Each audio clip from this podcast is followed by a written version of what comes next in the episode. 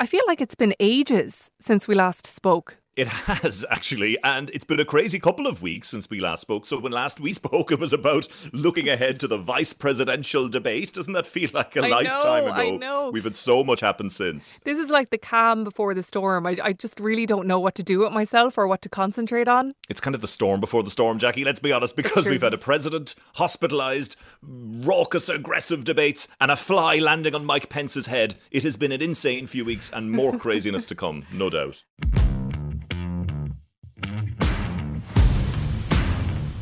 From RTE News, this is States of Mind.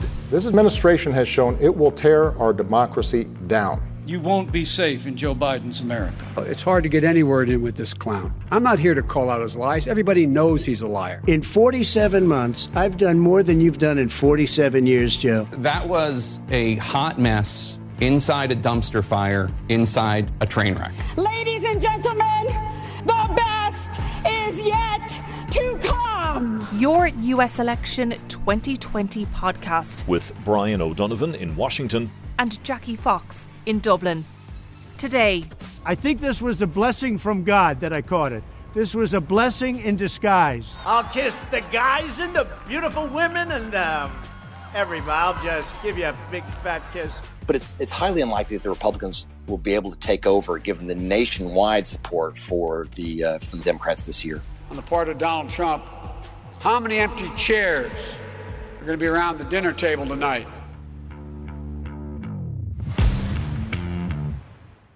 um, where is it? Can I play this actually? Hold on. Guess who's back? Guess who? In five, four, three, two, one. Obi Trice, real name, no gimmicks. Where does it come in in the song? I'm ju- jumping the same thing. Is that a- No, it's the top. It's the top. Oh, no, it's not. It's not. Sorry. Oh, I haven't seen this music video in so long. Hold on. Oh, here it comes. No, this is it.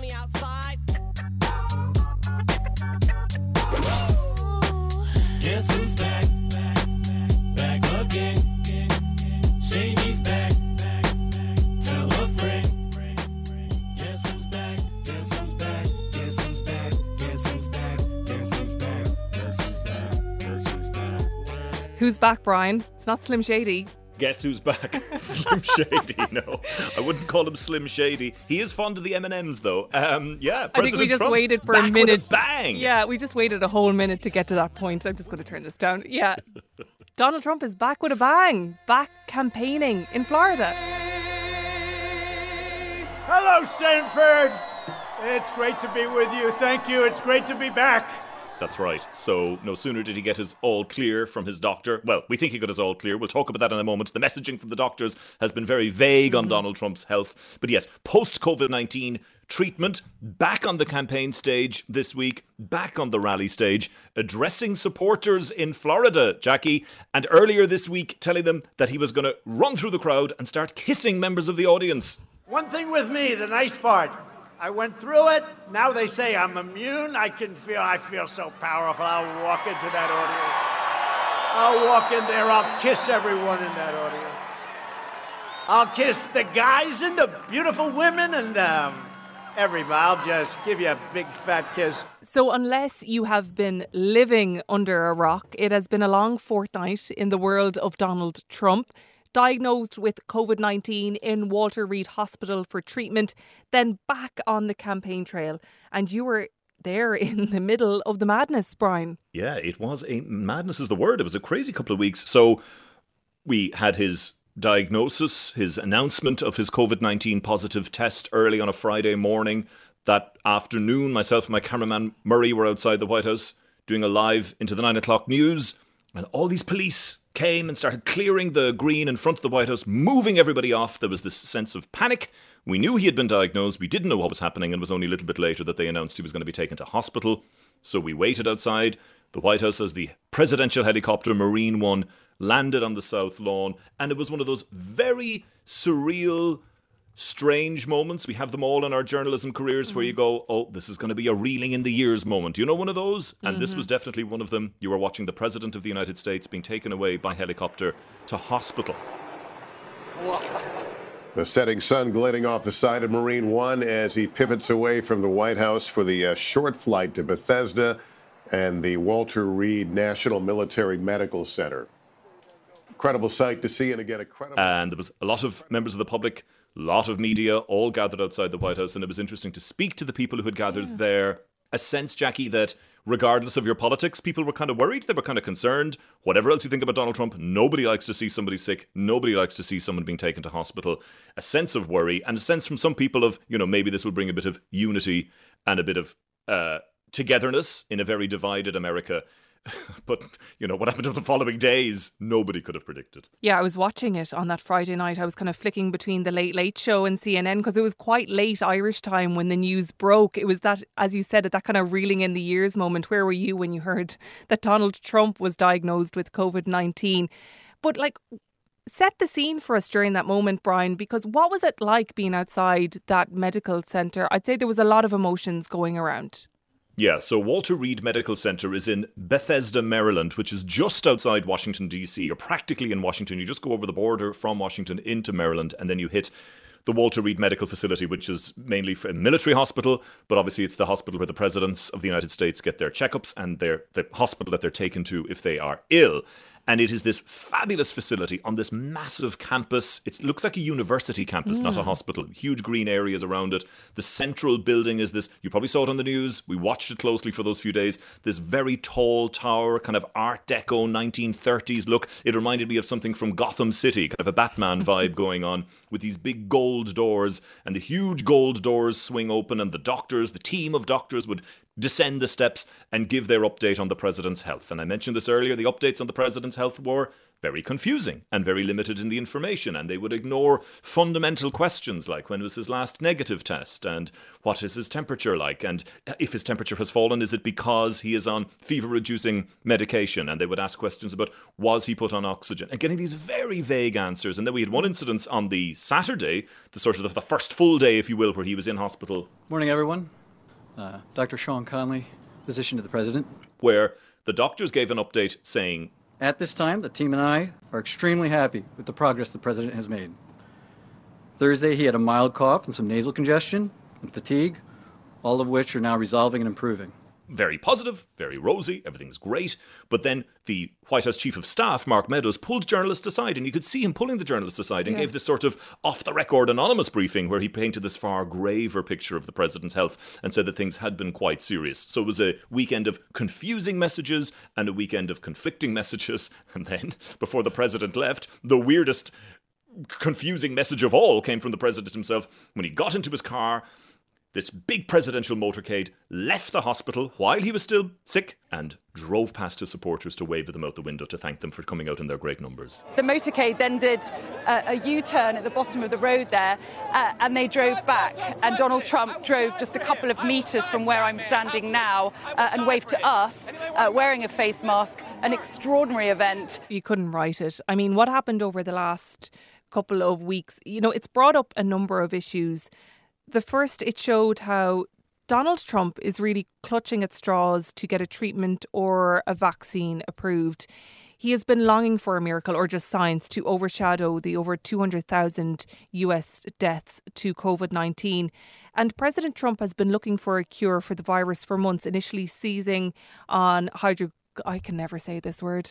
How do you Hydroxychloroquine. Hydroxychloroquine. You know when you see here. it and you're like, how on earth do I pronounce that? Yeah. and he was looking at that as an answer to as as a treatment for COVID nineteen before health experts raised concerns about its use.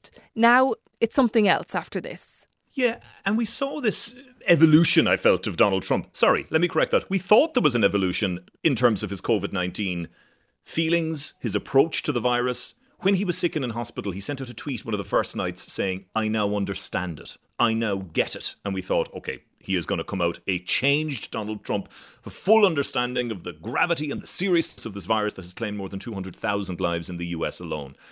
But then, the following night, before he was released from hospital, he tweeted this thing saying, uh, I've had it. I'm getting better. I can beat it. Don't be afraid. You don't need to be afraid of this. We can beat it. And then, as we know, when he emerged from hospital, it became all about this conquering message I defeated the virus. I'm better than this. Don't be afraid of it. We can defeat this together. So, this message that we thought would be of caution and seriousness, and I get the virus now, became this triumph. I'm the victor here. I'm the conqueror. I got it. But now I'm immune. Now I'm better. Now nothing can stop me. The problem with this, Jackie, is this tough man image of I've beaten this virus and now I'm going to go out and hold a whole load of rallies again and I'm going to pack a whole load of people into these arenas and into these airport hangars in violation of local authority guidance. Mm. Who does that appeal to? That appeals to his base. His base, 35, 40% of the electorate. But that's fine. He doesn't need to appeal to them. He has them in the bag already. Mm. He needs to appeal to the moderate swing voters in the swing states, the suburban women, the blue collar workers and the Rust Belts who backed him the last time and are unsure about backing him again. And many of them don't like his coronavirus response. And polling shows that his biggest problem is the coronavirus and his coronavirus response. So, this tough man attitude of now I'm invincible, now I'm immune, none of you have anything to fear. Come out in your numbers. Let's get back to normal life. That will not play well with the people he needs to win over if he's to retain the White Mm. House. Another element to this, which I thought was extremely stark, was how Donald Trump having COVID 19 highlighted that divide even further.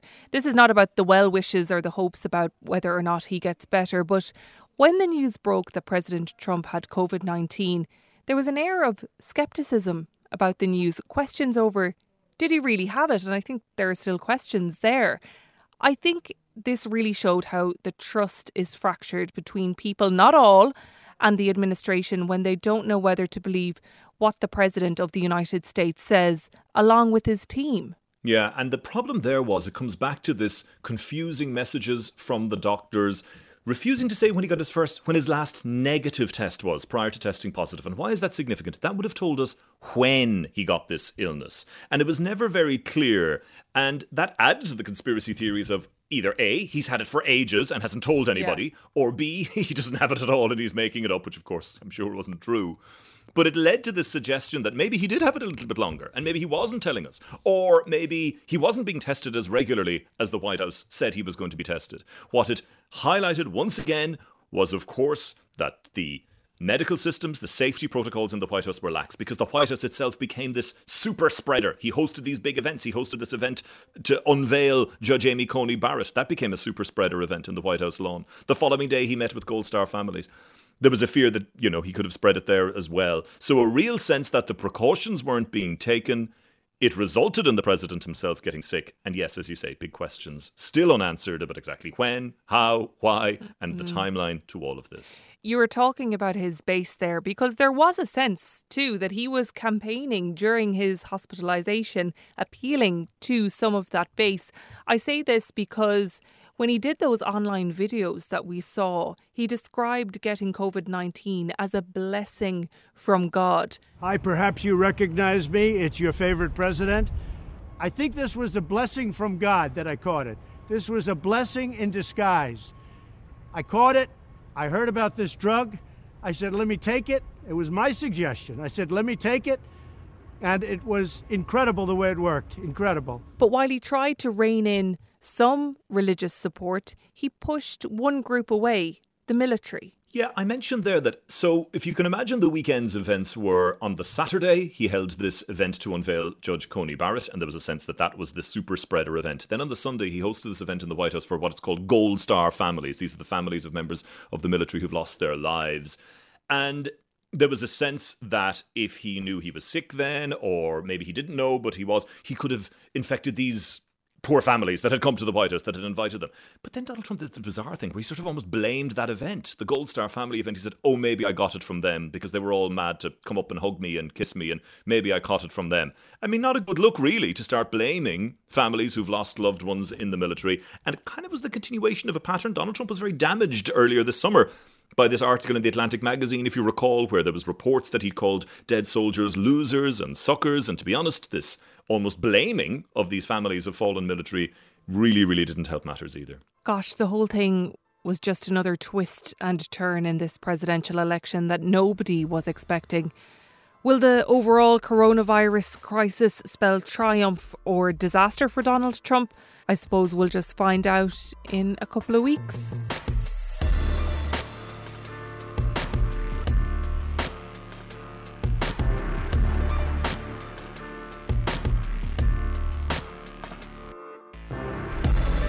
It's a two for one kind of deal on States of Mind this week because, yes, the presidential election steals all the major headlines, but on November 3rd, there are other elections happening in the United States, and those results could have a serious impact on whoever gets to that Oval Office. Whether it's Donald Trump or Joe Biden who wins the election, who makes up Congress will shape what exactly they can accomplish.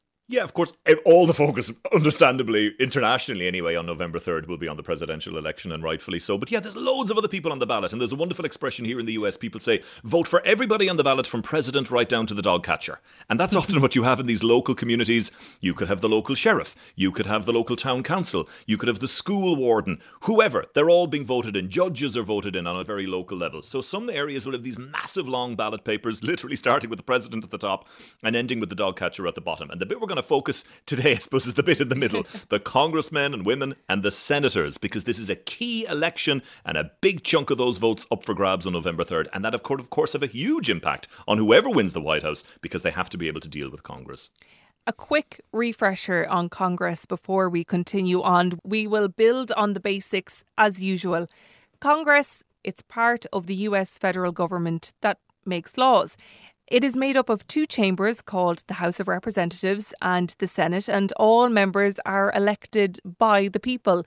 Meeting on Capitol Hill in Washington, D.C., members make laws and share power with the President and the Supreme Court. That's right, and thousands of bills are put forward for their approval every year with a massive range of topics. You could have gun control, the federal budget. I mean, many would say that yes, all the focus is on the president, but Congress has the real power because they control the purse strings, they control the money. They have to pass the spending bills and the tax bills. I've been very privileged and very lucky to be up on Capitol Hill many, many times myself over the last few years. A couple of Irish bills have been voted on, Irish related issues. Uh, last year, there was a bill to reinforce support for the Good Friday Agreement. We also had legislation passed in relation to E3 visas. Do you remember those, Jackie? They were in the news all the while there. This visa that was available to Australians, and then A maybe uh, they were going to expand it to Ireland's. A distant memory. And that was an interesting example, though, of how Congress worked. What used to happen there was uh, the House of Representatives passed it. But then it got scuppered in the Senate. And that was a very particular type of bill that required a unanimous support in the Senate. It needed all the senators to back it, and just one senator on one occasion said, I am not going to back this. And the whole thing fell. So you've got all these different bills. And it's very interesting to see how the different chambers work. So, I suppose, first off, let's look at the lower chamber, if you will, the House of Representatives. The number of representatives there is per state and based on the population of that state. And along with powers to start bills relating to revenue, the House of Representatives can also cause a lot of trouble for the As president. They can investigate it. As we know, they can investigate a president and they can make life very difficult for a president if they want to. And we've seen that very much so in recent years. The most clear example, of course, being the impeachment trial of US President Donald Trump last year. On this vote, the yeas are 229, the nays are 198, present is 1. Article 2 is adopted. And once again, uh, Speaker Pelosi uh, warning members uh, not to react, but there she gets a, uh, a hug at, at the end of a very emotional day. President Trump has now been impeached on both counts, on both articles of impeachment. Whereas the Senate, it likes to see itself on a higher pedestal as the upper chamber of Congress. With 100 members, senators, they have the power to approve treaties, confirm major government roles, including the Supreme Court, like we see with Amy Coney Barrett recently. Also, cabinet positions and ambassadors, and they conduct the trials of those impeached by the House. Yeah, and then each state, no matter what the population is, is represented by two senators. So every state gets their two senators, and then the vice president of the United States is seen as the president of the Senate, and he can cast, or she can cast, a deciding vote in a case where the Senate is deadlocked and it's a 50 50 split on a vote. But things are more complicated when it comes to the election of senators. They don't come up for re election every two years like the congressmen and congresswomen. Instead, they serve six year terms in office but they are then staggered. So every two years, around one third of the Senate is up for re election. So, the party which wins the majority in the Senate and the House of Representatives, they will dictate the policies the president can pass on what we've talked about issues from healthcare to taxes. And they also play a part on who the president can put in the federal courts. So, what's the state of play at the moment, Brian? So, right now, it looks like the Democrats will hold on to the House of Representatives. They got a majority in the House after the midterm elections in 2018. I was here in Washington covering those elections in 2018. And of course, they were a huge story then because you didn't have a presidential election on the ballot at that stage. All the focus was on Congress, all the focus on the Senate, all the focus on the House of Representatives. And yeah, the Democrats won the House and they looks like they're going to keep it. And that makes life as we mentioned, quite difficult for a president if the president is from the opposing party. They can block bills, they can investigate, they can start impeachment proceedings. But it also leads to rows and it leads to deadlocks. We've seen government shutdowns where they haven't been able to agree a federal budget. And right now we're seeing a big deadlock on Capitol Hill a row between the president, the executive branch, and members of Congress over passing a COVID 19 relief bill that would give some relief to those suffering in the pandemic. Whereas in the Senate, the Republican Party holds a 53 47 advantage in the Senate, and Republicans have to defend 23 seats this year, compared with only 12 for the Democrats in the Senate. To gain control of the Senate, the Democrats need to flip at least three seats if Joe Biden wins, or four if he loses to get a say. And if either party has 50 seats at the end of the election, the vice president becomes the tiebreaker vote there. And we saw how a Republican held Senate bolstered Donald Trump's policy agendas during his first term in office. Absolutely. They were crucial for him. Number one, they saved his skin, if you will, on the impeachment front. Remember, he was impeached by the House of Representatives, but then you go on trial in the Senate, and he was cleared by the senators where the Republicans had the majority. President of the United States is not guilty as charged. The Senate, sitting as a court of impeachment, stands adjourned, sine die. Another big factor with the Senate is the passing of Supreme Court justices, their confirmation. Donald Trump already has two in the bag, and he's currently in the process of getting his third over the line. And it looks like, mm-hmm. once again, the Republicans have the numbers, and they will confirm Judge Amy Coney Barrett as the next Supreme Court justice. Okay, so there are a lot of races happening. Um, so let's go to a guy who knows all about them and see which ones we should be looking out for in this election.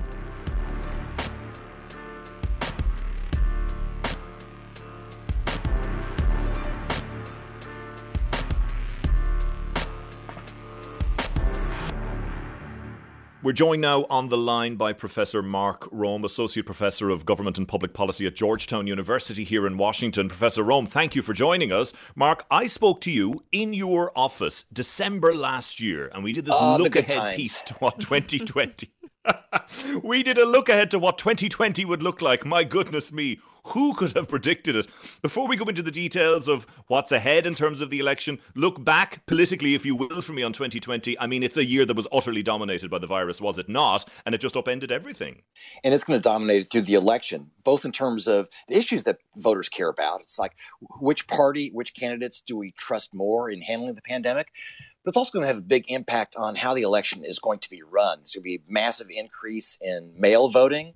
There's going to be difficulties in doing some in-person voting because of the the shortage of polling places and the long lines that we can anticipate. So there are going to be a lot of complications with the way the election is actually administered this year. Can the pandemic? That's that's going to be the big issue. Just in terms of the overall picture on the presidential front, I mean, the polls are all telling us Joe Biden, Joe Biden, Joe Biden. Are you being swayed by that? Do you think it's going to be this Biden victory, or is it too soon to write Donald Trump off? We still have three weeks to go to election day. You know, it may be too early to make my predictions the day after the election, given the uncertainty we have on how votes are going to be counted. You know, all the polls look like they're going to be going for Joe Biden. It's very strong and very consistent. Now, it's possible the polls will get it wrong.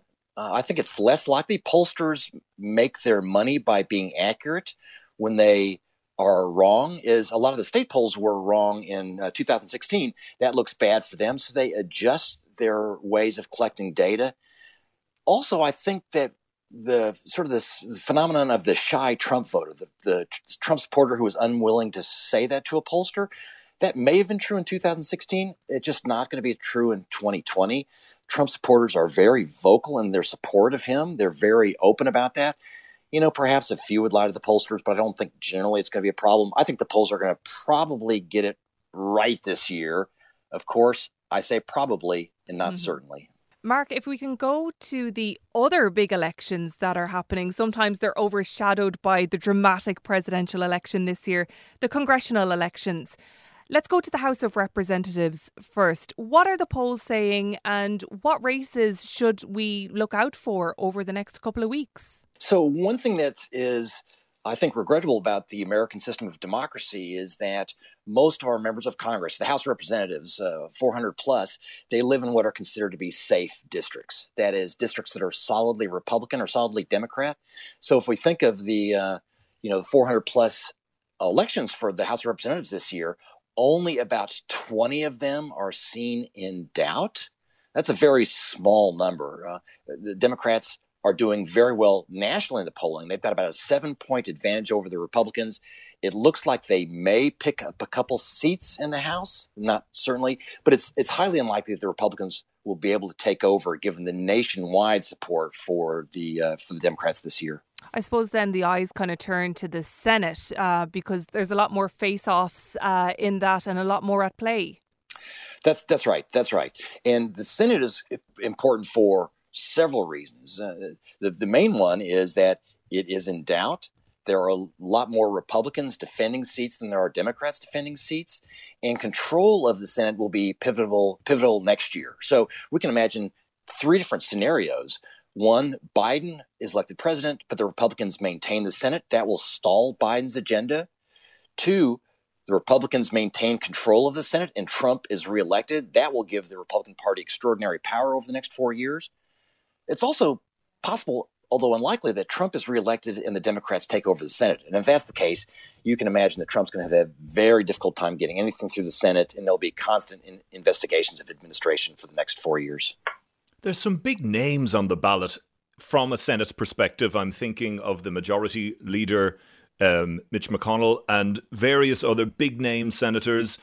Who could we see falling here? Who is in trouble? Are there household names that we could see losing their Senate seats?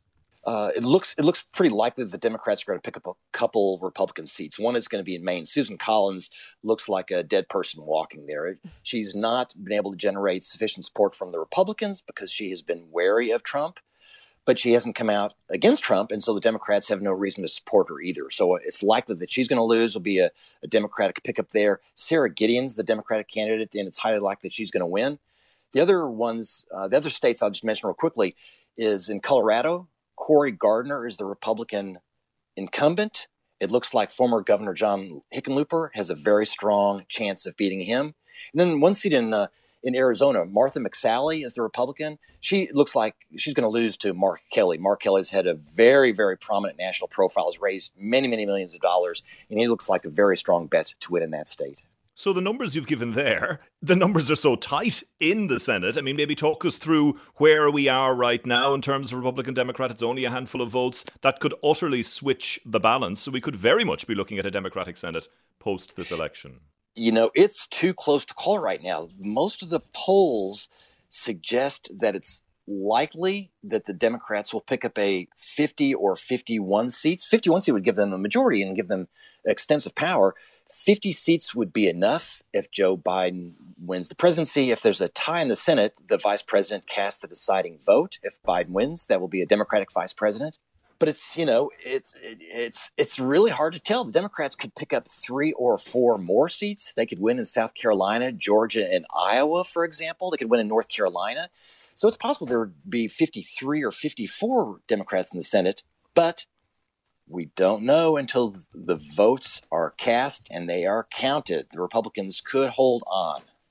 What about the type of people running for each party? Uh, are we seeing more divisive figures running after the election of Donald Trump? I say that, you know, for instance, we have Marjorie Taylor Greene, a controversial Georgia Republican Republican congressional candidate who promotes the QAnon conspiracy theory.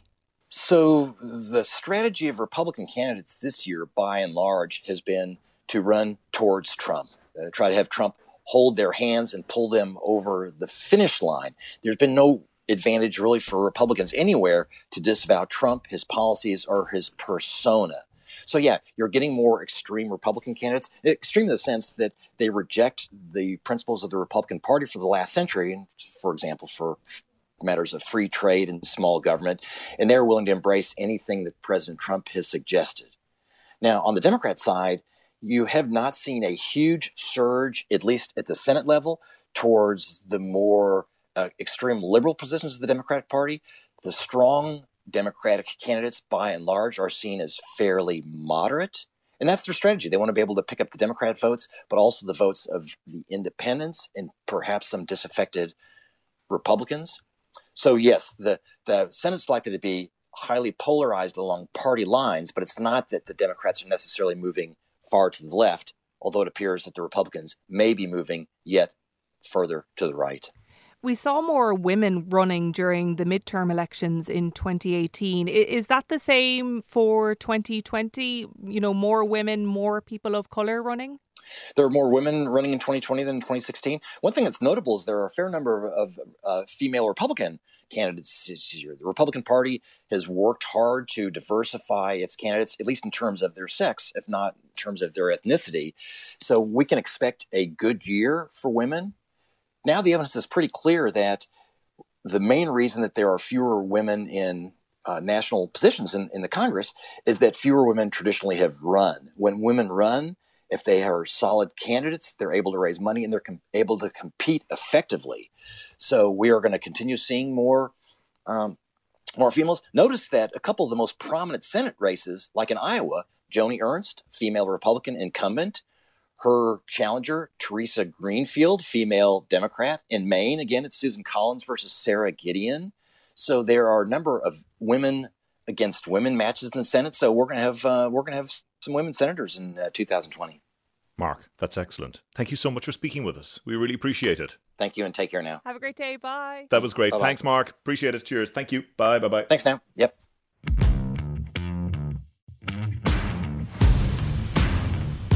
Brian, we should have been talking about another debate this week, but it just shows you you don't really know what to expect these days. No, you don't. Uh, we should have had debate number two from the president's presidential candidates Joe Biden and Donald Trump due to face off this week in Miami, Florida, but it was cancelled. Well, it was rather messy, actually. Initially, the debates commission came out and said, "Let's move this thing virtual, guys, because one of you has tested Yeah. positive for COVID nineteen." Donald Trump said, "I'll be having none of it. We'll have it in person, face to face, or we won't do it at all." And the debates commission called his bluff and said, okay, then, no debate. And then kind of the Trump campaign came back and said, wait, wait, wait, wait, we might do it later in the month. And the Biden campaign said, no.